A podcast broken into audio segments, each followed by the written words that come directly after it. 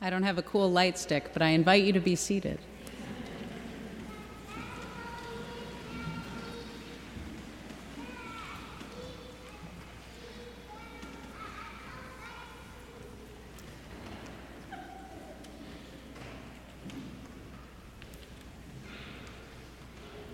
I've never been the biggest fan of New Year's resolutions. While I'm sure it's helpful for some, it feels a little silly to place a bunch of expectations on myself on the outset of the new year. If another calendar year is about celebrating something new, why are we placing so much pressure on ourselves before it even begins? Of course, as a church, our New Year season has come and gone. Advent, though not a time of resolutions, is the start of the church's calendar year. We've gone right through our season of waiting and preparing and just finished our 12 days of Christmas cheer, especially thanks to the help of our kings this morning. Personally, I find it unfair that I should be making resolutions to become my fully formed best self in 365 days when I'm partway through my season of copious amounts of cheese and chocolate. Before we know it, it'll be time for looking through all the sweaters and knickknacks we were given at Christmas during spring cleaning. But maybe I'm getting a bit ahead of myself on the last part.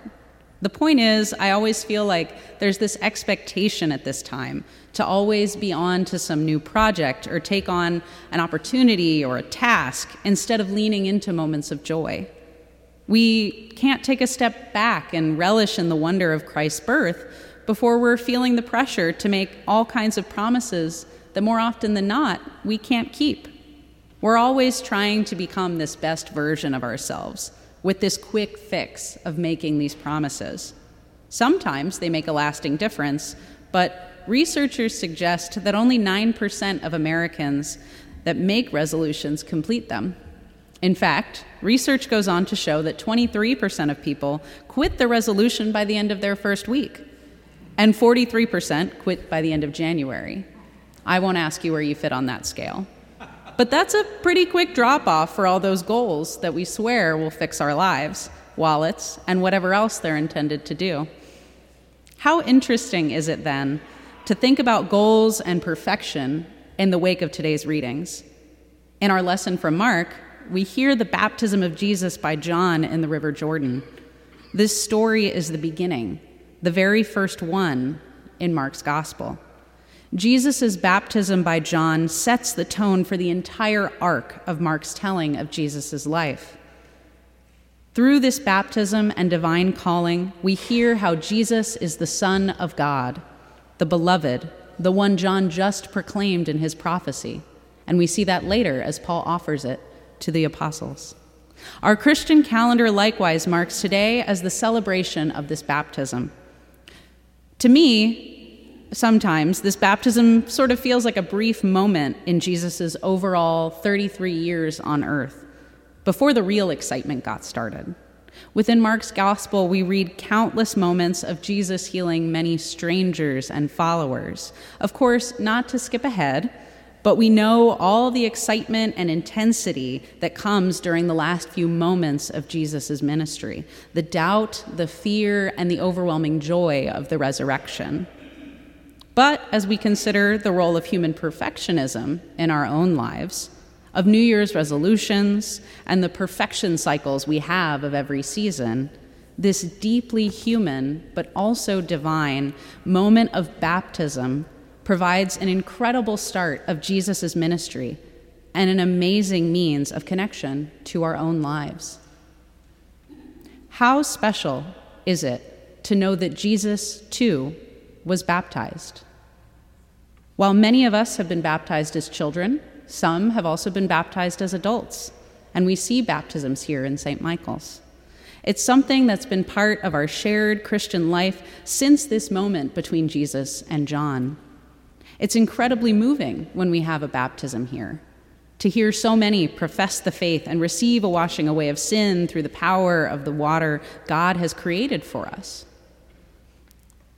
Isn't it remarkable to know that Jesus, the Son of God, did that too? Just like us? While Jesus was not a wriggly baby held over a stone font in a very urban Manhattan, The tenderness and vulnerability of human touch, of John blessing Jesus in this way, marks the holiness of their divine relationship. There's profound power in this baptism, as we know and share in our own examples. The relationship between John and Jesus is likewise fascinating. Jesus himself is already uplifting the ministry of others through fulfilling John's prophecy and receiving this baptism. While John said, I am not worthy to stoop down and untie the thong of his sandals, Jesus still enters into the water, into this covenant and promise. This beginning moment is the tenderness with which Jesus steps into his vocation. From the mouths of countless prophets before, proclaimed for generations, down to this very moment with John, Jesus' leadership of a flock begins. The tenderness and power of receiving this baptism from John, a prophet of power from his own work and call, now a saint in our church, gives us a glimpse of the kind of humility and servitude we continue to see throughout Jesus' life and journey. This is one of many moments where Jesus offers himself to John, to God, to others, to humanity.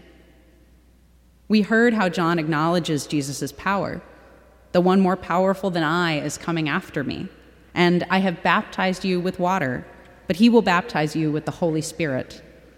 It reminds me of the way that none of our sacraments can exist in solitude. Baptisms typically take place during a Sunday Eucharist. And it takes the witness and participation of the congregation for a priest to bless our Eucharist. It takes the witness and the presence, the love, the joy of a couple for a priest to bless a marriage. It takes the enthusiastic we will of a congregation to ordain a deacon, priest, or bishop. We do not act alone in our faith. While we are encouraged to pray and be with God in our own time, the work of our church exists in beloved community, a realm that can always be made new as others enter into or depart from our lives. The hard but beautiful work of the church springs out of this impermanency that is made perfect through the blessings of God and one another, each and every day. While God is always with us, it takes Jesus' presence and willingness and John's act of baptism for the voice from heaven to say, You are my Son, the beloved. With you I am well pleased. This is the moment of declaration and confirmation in Mark's gospel of Jesus as Messiah. This is the moment that Paul brings. None of this happened in isolation. This moment defines the gospel, defines Jesus' story, defines our own baptisms and our knowledge of Christ's presence in our lives. Now, I ask those who have been baptized is that something that is taken away? Is it something you have to have a quarterly pop quiz on, or go through an annual interview, or give a report about? Or is it something that once performed has made you part of our church, part of the Christian family, then, now, and always. Just as John proclaimed, and as Jesus was baptized, we too share in that celebration as members of the Christian church. And that baptism is active, ever present, and an offering of God's grace to start anew every moment. Each second of our lives can be a reminder of that grace. We don't need a new year on the Julian calendar, Gregorian calendar, Anglican calendar, or even the rising and setting of the sun to define when we are made new. Every breath we take is a reminder of the love of the one who created and sustains us. Our redemption is freely and joyously given, and we celebrate that joy in any and all moments of our lives. Whenever we feel that joy in our hearts, and the courage and bravery to act on it. Living out our baptism is the awareness and acknowledgement of this grace given to us by God through Christ. Living out our baptism means living in the way Jesus taught us to love our neighbor as ourselves.